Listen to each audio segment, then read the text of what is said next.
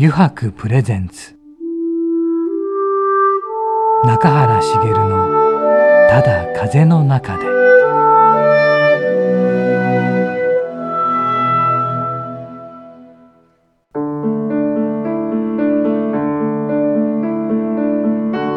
皆さんこんにちは。声優の中原茂です。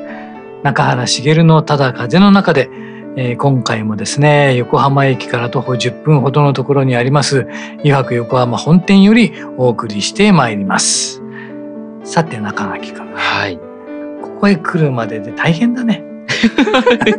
そんな、そんな何十キロも歩くわけじゃないですから。ね、はい。これからもよろしくね。もちろんです。はい。なんてことを言っていながら、今回のゲストがね、いらしてるんですが、はい、なんとね、編集者で株式会社アスコム取締役編集局長の柿内隆文さんですね。楽しみだね、なかいや、本当に楽しみで、うんうん、実は、うん、あの、柿内さんの書いた著書の、うん、バナナの魅力を100文字で伝えてくださいっていう本があるんですけど、ね、はい、もう通称バナナ本っていうぐらいで言われてる本なんですけど、これを、あの、ツタヤさんで、うん、ちらっと見て、うん。もう二度見したんです。なんだあの、なんだあの、バナナの本と。なるほどね。えー、で、それで、でもなんか気になって読んでみると、もう読みやすいわな。ん。かもうすごく、うんうん、あの自分のためになる言葉が次々入ってくるんで、うんうん、もう速攻買ったんですね。そうか。でそれで読み終えたらもうこれを、この人にも読ませたいあの人にも読ませたいと思って、多分計20冊ぐらい買ってます。すごい。すごいな。神様のような、はい、でその方に出会うきっかけがこの前あってですね、うん、もう運命的に出会いというか、まあ、あの38人も集まる、うん、あの食事会だったんですけど、うん、お隣の席になれたんですよ。それはまた偶然もいいとこだね。はい。うん、そこで無茶ぶりをしまして本日に至るというわけです。ではね早速お話を聞いていきましょう。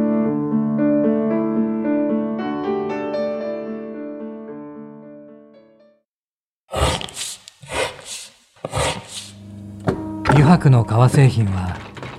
日常品でありながら小さなアート作品である日々の暮らしに彩りをレザーブランド。油白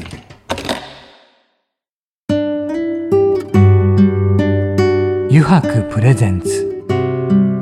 中原茂の「ただ風の中で」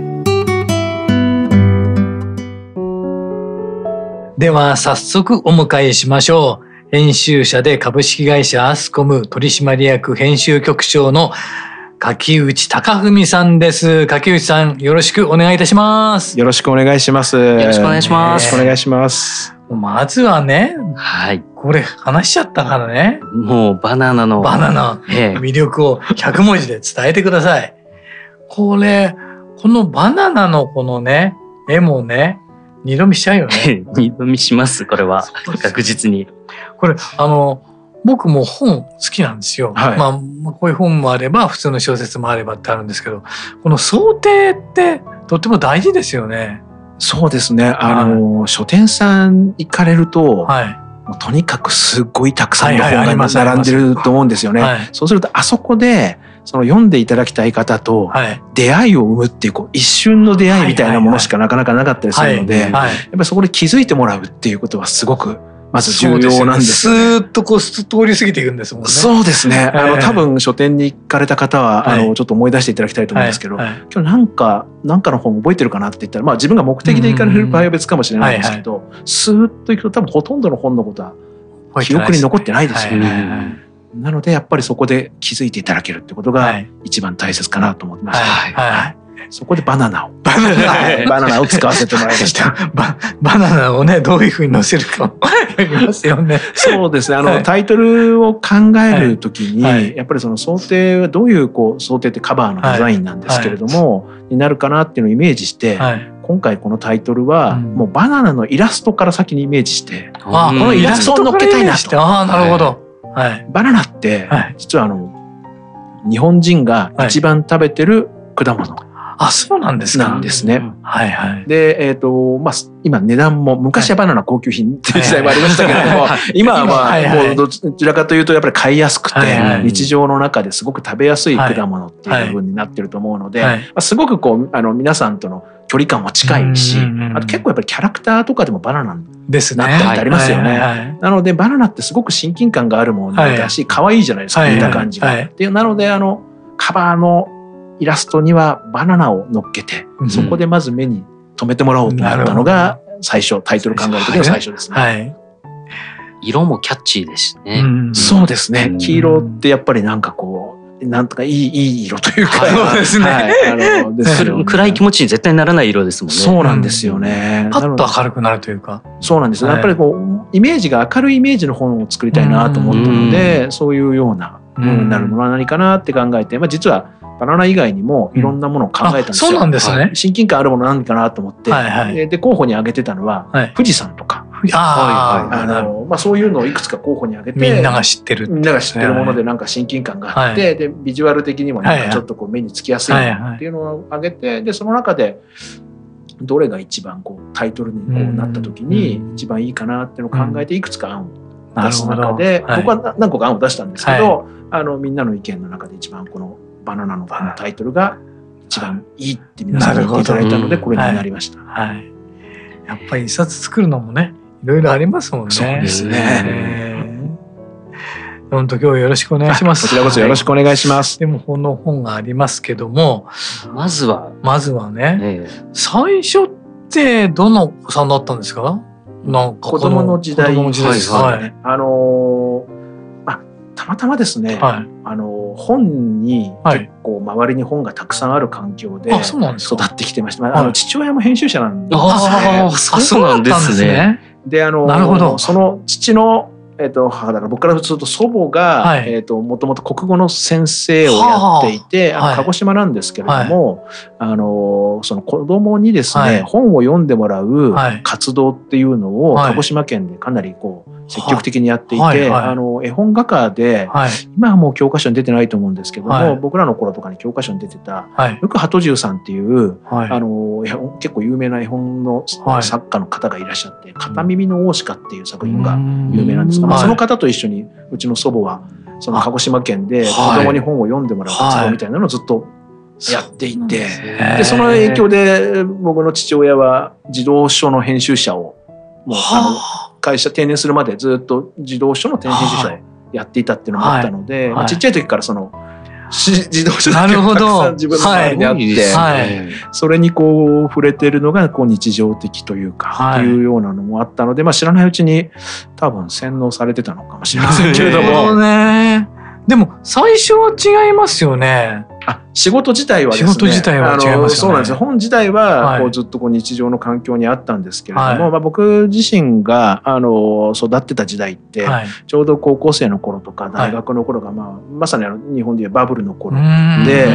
いろんなこう派手なことがあったり、イベントがあったり、キラキラキラキラしたいろいろ社会があって、でその裏側には広告会社がいて、結構広告会社がそういうものをバンバン仕掛けてるっていうのをですね、こういろいろこう若い頃にはこう、あの聞いてたので、あじゃあ広告代理店に行きたいなっ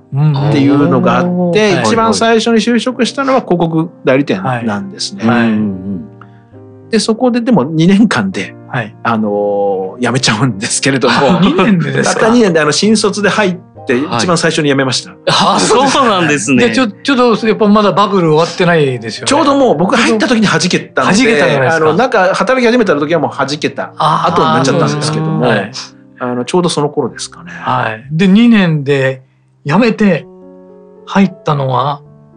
次が出版社に。出版社、はい、半年ぐらいちょっとプラプラして、はい、その後出版社に転職をしたっていう感じなんですけれども、はい。はい、これはなぜ出版社だったんです？かあの広告会社に、はい、えー、入ったところからですね、ちょっと僕の、えーと、挫折体験になってましてそうなんですか。キラキラキラキラしてるとこしか見てなかったので、はいはい、このキラキラの裏側にある、とんでもない努力であったりとか、とんでもない苦労であったりとか、まあ、いろんなものが積み重なって、キラキラって生まれてなるほどですけどやっぱ学生時代ですね浮かれて生きてるとですね、この上積みのキラキラしか見そこしか見えないですよね。ずっと自分もキラキラの中にいるのかなと思ったらですね、とんでもなく全然そんな話ではなくて、はい、で僕自身あの最初やりたかったのはマーケティングの,、あのセクションに行きたかったんですけれども、はい、えー、営業の部署に配属になって、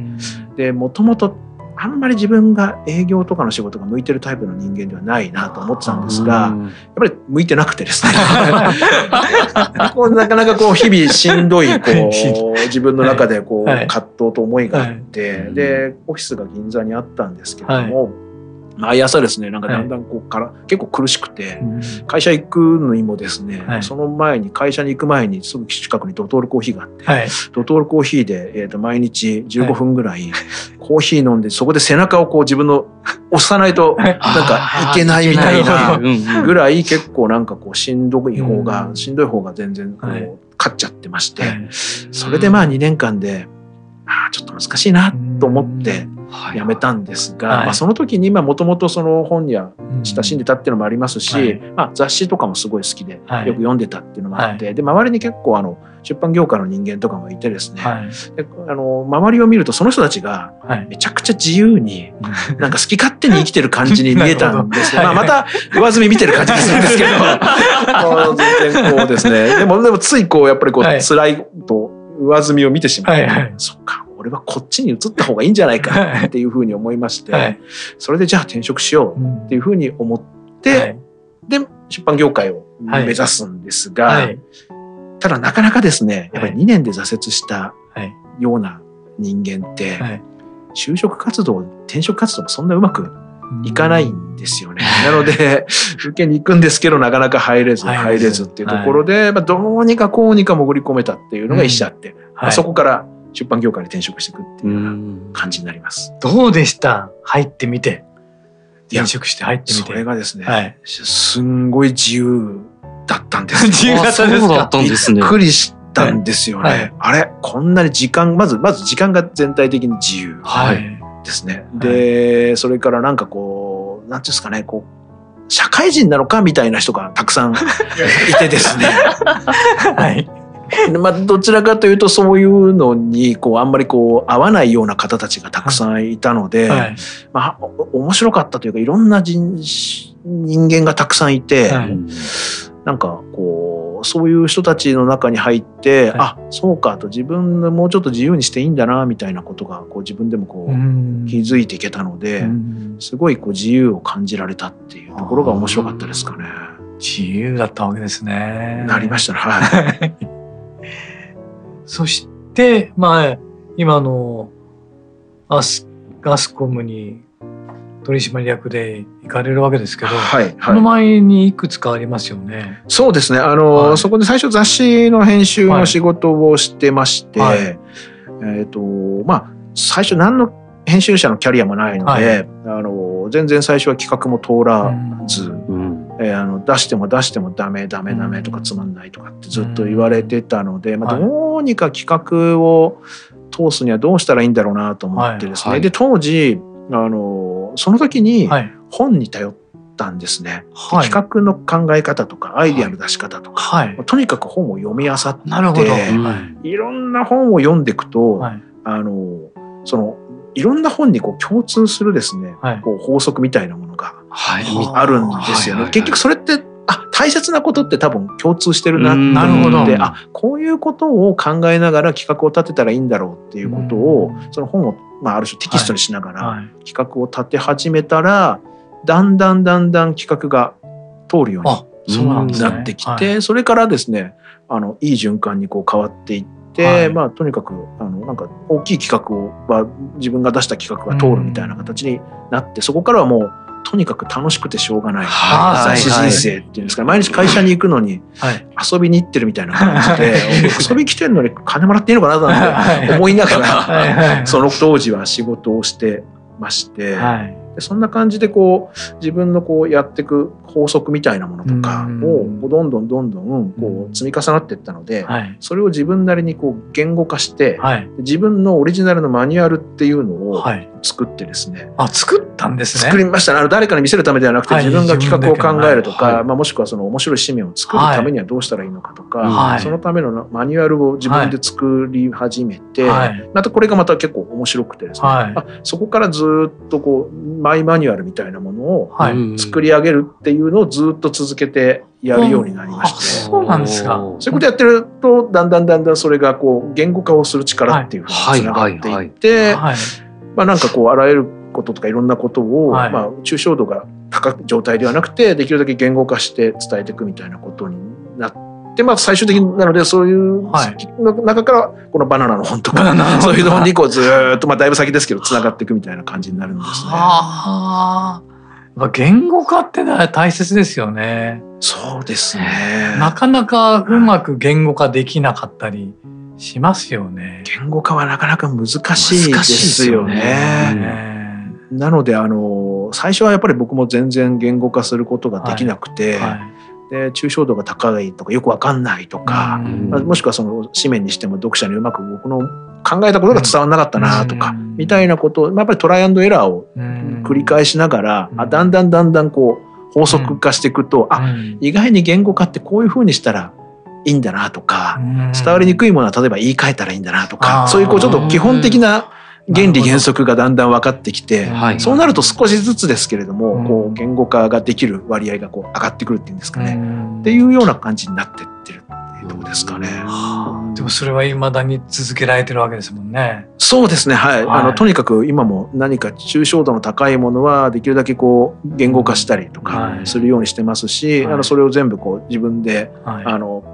書いて、まとめてストックしとくで何かあったら見返すみたいな感じにしてますね。はい、ちなみにそれって時代の変化の中で何か変わってきてたりとかもするんですか、えっ、と言語化の中身。中身というかなんか、あのどう言ったらいいのか分かんないですけどやっぱ時代でいろんなこと変わる中で、はい、やっぱり言葉のあの捉え方っていうかこのピックアップの仕方も少しずつ変わってきてるのかなとか、うん、そうですね。あの変わってる部分と変わってない部分があるなっていうふうには思っていて、うん、やっぱりその、はい、その流行りしたりとかトレンドとかあと届きやすいものとかっていうのは、うん、昔の方がやっぱりある種そのなんていうんですかね、まあ、ある種軽いとかチャラいとかみたいな言葉の方が届いてる時代もあれば、今はやっぱりその信頼度とかエビデンスとかベースみたいな言葉の方が届きやすいなみたいなこともありますし、ただ一方であの人間の心理ってずっと変わらないものってあると思うんですよね。でそこの、まあ、マーケティング用語でいうインサイトみたいなものとかに響くようなことっていうのはそんなに時代とともに変わらないんじゃないかなっていうふうにも思ってるのでできるだけ普段は今もそうなんですけどその心の奥底にあるインサイトの部分にどうやったら響くのかなっていうことを考えながら言語化をするっていうようなことをしてますかね。はい、でそれであのさっきのバナナの本もそうなんですけど、はい、あのパン屋ではおにぎりを売れ。これもすごいと思うんですけど、はい、これの着想は何だったんですか？パン屋でおにぎりを売れ。そうですね。あのタイトルは、はい、バナナもおにぎりの本も、はい、後付けっていうか後であの原稿ができてからタイトルはつけてるんですね。うん、あ、ね、原稿できてからなんですか？そうなんですよ。あの、はい、最初は、えっ、ー、と、パン屋でおにぎりよりは、あの、思考法の本をやるっていうことで、考える技術をベースにした本を作ろうっていうことなんですね。で、あの、バナナの本は伝わる技術を作ろうとことでやっていて、で書いていく中で一番どうやったらこの本の良さが伝わるかなっていうのを最後考えて、はい。はい、まああのおにぎりの本も同じなんですけど、はい、おにぎりのイラストからやっぱりイメージしてきて、やっぱりあれもおにぎりのイラストからなんですね。えー、そうですね。あのこのおにぎりのイラストが皆さんに馴染みがめちゃくちゃあるもんだなと思ってまして、当時だとやっぱコンビニなんかでもこういう感じのイラストがこう貼ってあったりとかして、皆さんにやっぱりすごい馴染みがあるので、まあ、そこから直送しておにぎりだなってところからこう着想していってます。であのこっちのタイトルの場合はこう、あの考え方を自分でこう制御しないで、その枠を飛ばすみたいなことから考えるっていうことも伝えてるので、ちょっとこのおにぎりとパンっていう、まあ、言ってしまうとちょっとこう違う副詞をこうあえてこうくっつけるみたいなことを考えて、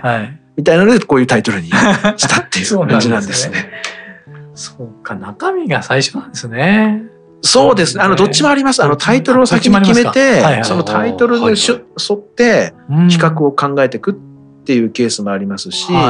あの、中身を先に作って、それに一番見合うタイトルを考えるっていうケースもありますね。それは編集者として、どちらが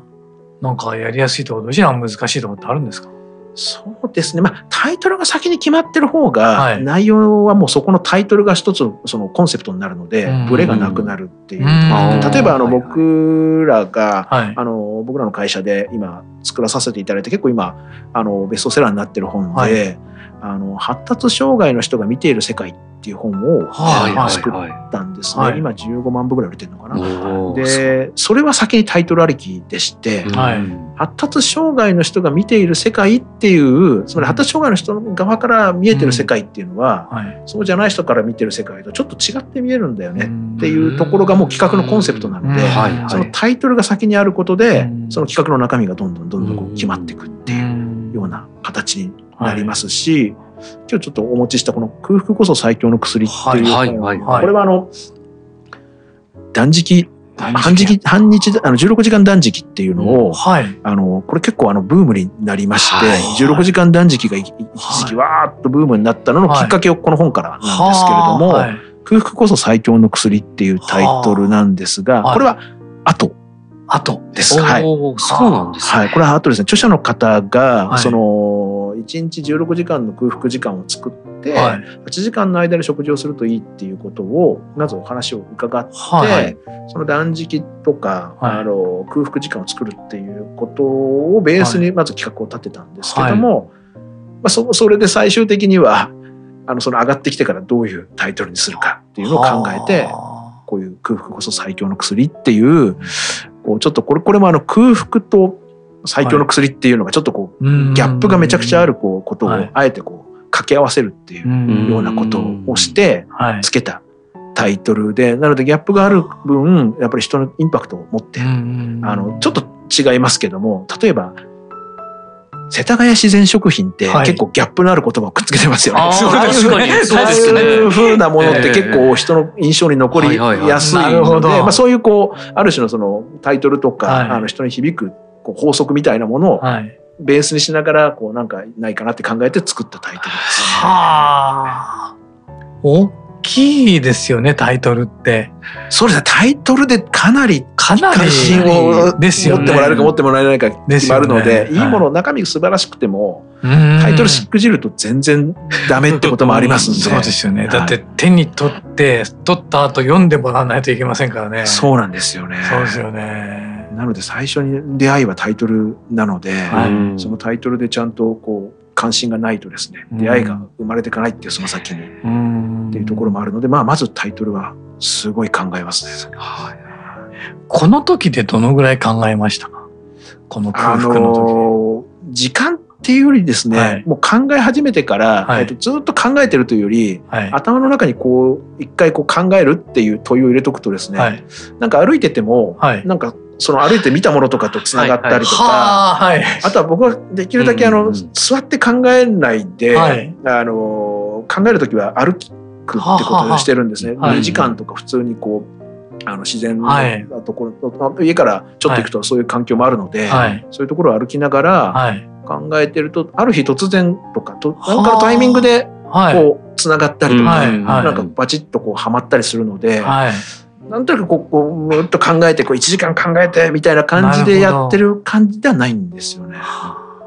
影口さんはそのスタイルがいいわけですね。僕にはそれが合ってるっていうのがあるので、あの大体歩いてる時か、はい、お風呂の中か電車の中かみたいな感じですかね。案外お風呂の中って多い方いますよ、ね、自分お風呂の中。お風呂派ですか？はい、お風呂ってなんか浮かびます？浮かべてくるんですよ。やっぱり一番あーってしてるからですかね。あの、確かにあの、交感神経がっていうので、リラックスしてるっていうのもあります。あと、血流が良くなるから結構脳に血が行きやすいからっていうのもありますし、何なんですかね。なんかいろいろ言われてますけれども。なんかお風呂ありますよね。お風呂あるんですよね。お風呂で浮かんで、うん、あの風呂上がって、はい、もう急がないと忘れちゃうと困るので急いで体拭いて、はい、すぐにこうパソコンとかスマホとかに行って、はい、すぐメモするとかっていうのは結構よくありますね。なので自分お風呂のあの出たところにすぐスマホ置いてます。置いてますか。やっぱりそうですよね。そこですぐメモれるように。忘れちゃったらね。そうなんですよ。忘れちゃうってのも忘れちゃうってのもありますよね。ありますか？忘れちゃったのって。忘れちゃうのしょっちゅうですね。すごい忘れやすいので、あのもうすぐ忘れちゃうので、できるだけなのでメモマになるようにしてます。あのもう自分の脳で覚えてるってことも全然信用してないので自分 でもメモはってわかりますね。やっぱ浮かんだのをすぐ書かないと忘れちゃいますもんね。忘れちゃいますよね。だからやっぱりそのすすごい方とかは、もう忘れちゃうものは大したアイディアじゃないから、はい、そんなものはいいんだって言ってる方もいらっしゃいますけども、そのくらいすごい方はそういうのでいいのかもしれませんけど、やっぱりちょっともったいないなって、せっかく思ったのに。だってありますもんね。あれ、あれ、いいこと思いついたのにって。ですよね。いいことまで覚えてるんですけど、何だったかがわかんないっていう。逃した魚が大きかったみたいな。そうなんですよね。ありますよね。なかなか思い出せないっていうのはありますね。で、あの、今、例えばこうやって、あの作者の方からお願いされてとかありますよね。ご自分から発想されてっていう時もやっぱり。そうですね、はい、あの結構自分から発想して企画を立てて、はい。はい、あの作者の方著者の方を探すっていうケースは結構多い。あそうなんですね、ケースもあるんですね。はあそれで著者の方を探すそうですね。これに見合う著者はいないかな。こういうことを言っていただける著者はいないかなっていうので企画ありきで探すケースはの方がむしろそっちの方が僕は多いですね。あのなるほど本を作る編集者でもいろいろパターンがあって、著者の方ありきで行くケースとか、著者の方からい。ただいた企画ありきで行くケースもあれば、著者の方とこう話をしながら企画を煮詰めていくっていうケースもありますし、あの最初に企画ありきっていうのもありますね。なるほど。わかりました。あの、その辺、ちょっと次週聞きましょう。次週聞きましょう。ありがとうございます。ありがとうございます。いろんなお話伺いました。で、柿内さん、実はこの後ですね、はい。あの9時やろうぜというコーナーがありまして、はい、続けて柿内さんよろしくお願いいたします。はい、よろしくお願いします。油白の革製品は日常品でありながら小さなアート作品である。日々の暮らしに彩りを。レザーブランド。油白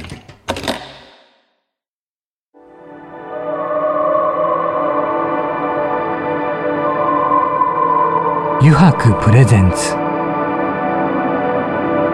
中原茂の「ただ風の中で」さてここからの時間はですね9時に書かれた質問に沿ってゲストの方とトークをしていこうと思います。9時やろうぜのコーナーです。竹内さん早速ですがこちらに9時がありますので、はい、聞いていただけますでしょうか？聞かせていただきます、はい、はい、お願いします。じゃじゃんさて、どんなのが出ますかね？お、えー、最近何か目指しているもの、目標にしていることは何かありますか？最近目指してることですね。目標に。はい。目標にしてるのはですね、はい、あの、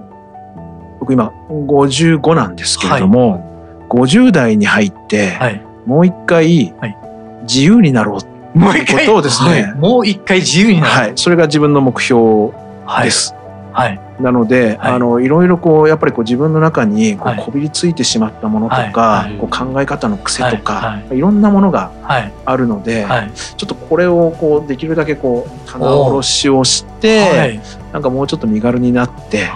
こからの人生を歩みたいなっていうのでですね、はい。あの10代の時に聞いてた尾崎豊さんをもう一回思い出し、はい、50のマジです尾崎ですっていうのを自分の中で目標にしてます。尾崎が一番好きの夜あ、そうですか。はい。尾崎が一番好きです。全然関係ないですけど、はい、結局ライブ行け行けないまま終わってしまいました。尾崎が亡くなってしまって。いつかいつか行けると思ってるとあれですよね。俺ちょうどねそのバースツアーっていうやつが最後だったんですけど、えー、次のツアー行こうと思ったんですよ、えー、次のツアーには行こうとか次のツアーがなかっ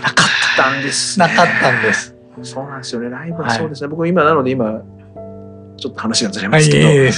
あの昔行けなかったライブに行って、はい、あの取り戻そうっていうのを今やっててですね、はいはい。あの昔好きだったりちょっと関心があったり聞いてたっていうアーティストの方のライブに月に1回ぐらい、はい、え例えば？最近一番最近行ったのはユーミン。ユーミンその前が鈴木雅之さんで、はいはい、森高千里さん行ったりとか。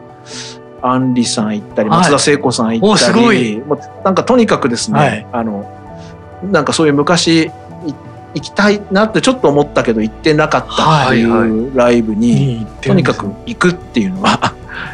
あの自分の中でこう今こうあ、まあ、これも一つ目標というかこれ楽しみにしてます。いいですね。どうでしたか？行ってみて。ユーミンは最高でしたね。あのやっぱりこう素晴らしい、あのやっぱりこう人を楽しませるってこういうことなんだっていう、なんか自分の。あのまあ、ものを作ったりとかするっていうことの、うん、なんかこう心にこう刺激をすごいもらえたというか、はい、あ年齢関係ないなっていうことですよね。本気になって人を喜んでもらおうとか楽しませようと思ったら、はい、こういうことができるんだっていうのをなんかすごい実感できたので、はい、めちゃくちゃ良かったですね。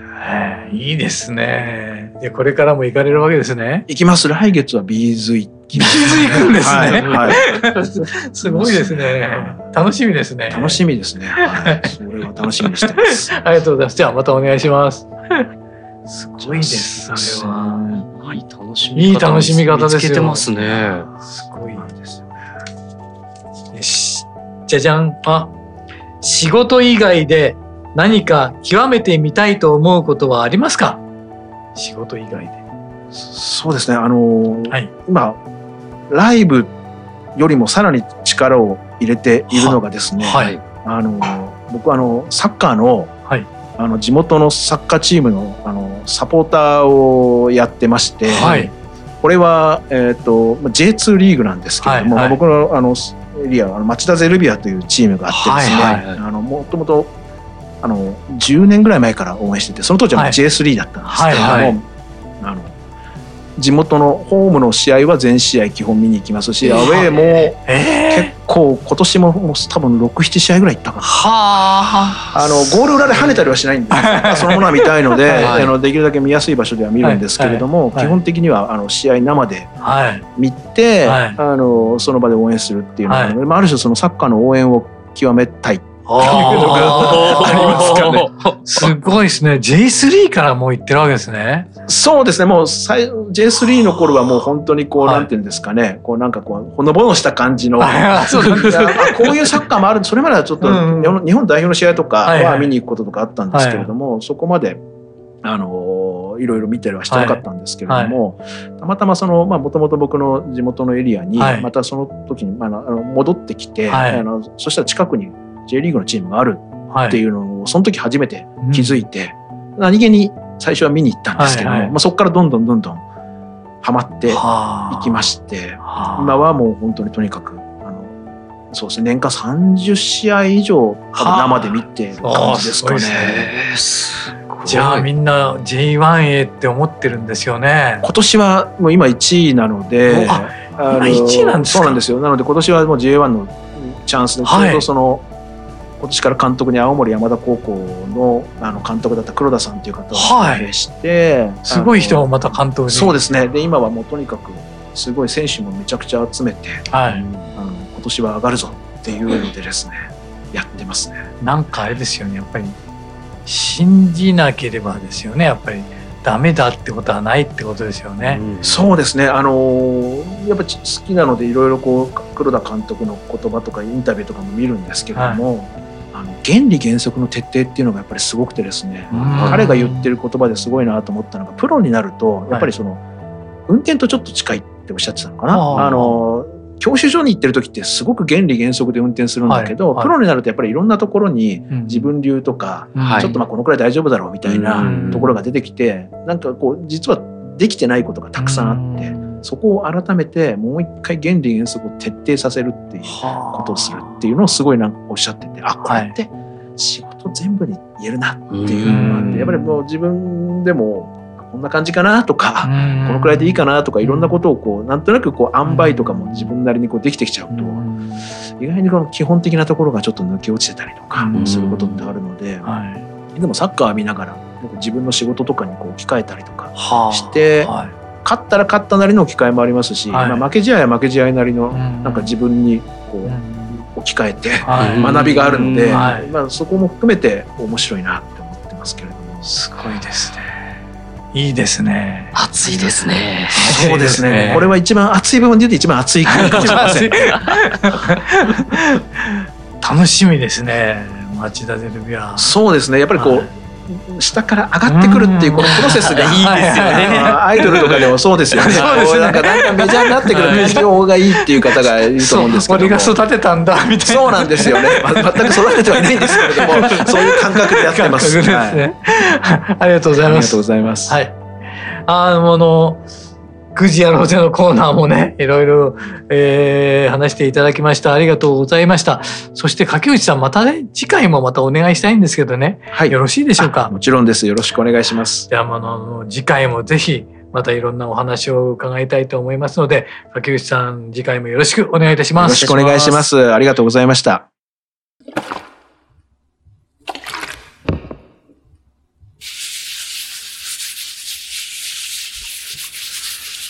油白独自の手染めのグラデーションは川に新たな命を吹き込む。色とりどりの空の情景。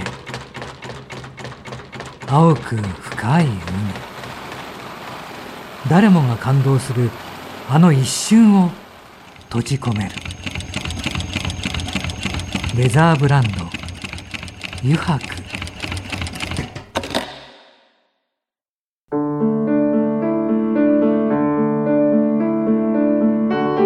中原茂のただ風の中でそろそろエンディングのお時間です。中原くんどうだった？いや一回目終わった、うん、嬉しかったです。柿内さんに来ていただいて いろいろ話を聞けて本当嬉しかったなっていうのが一つと あとやっぱ言語化ってそうだね。難しいですよね。ねで、そのためにも、まあ自分は喋るのが苦手だったので、まあ、このラジオ番組、うん、ぜひやりたいっていうところもあったんですけど、うん、まあ、今度は、あのー、本も書きたいなとかも思っていまして、うん、でそれで柿内さんにあお願いしたいなそうだね。そうなったら最高だね。はい、いい本ができそうだ。えー、皆さんもですねそういうことになるかもしれませんのでね その説にはよろしくお願いします、えー、それではですね、えー、また来週この時間にお会いしましょう。中原茂のただ風の中で。お相手は声優の中原茂でした。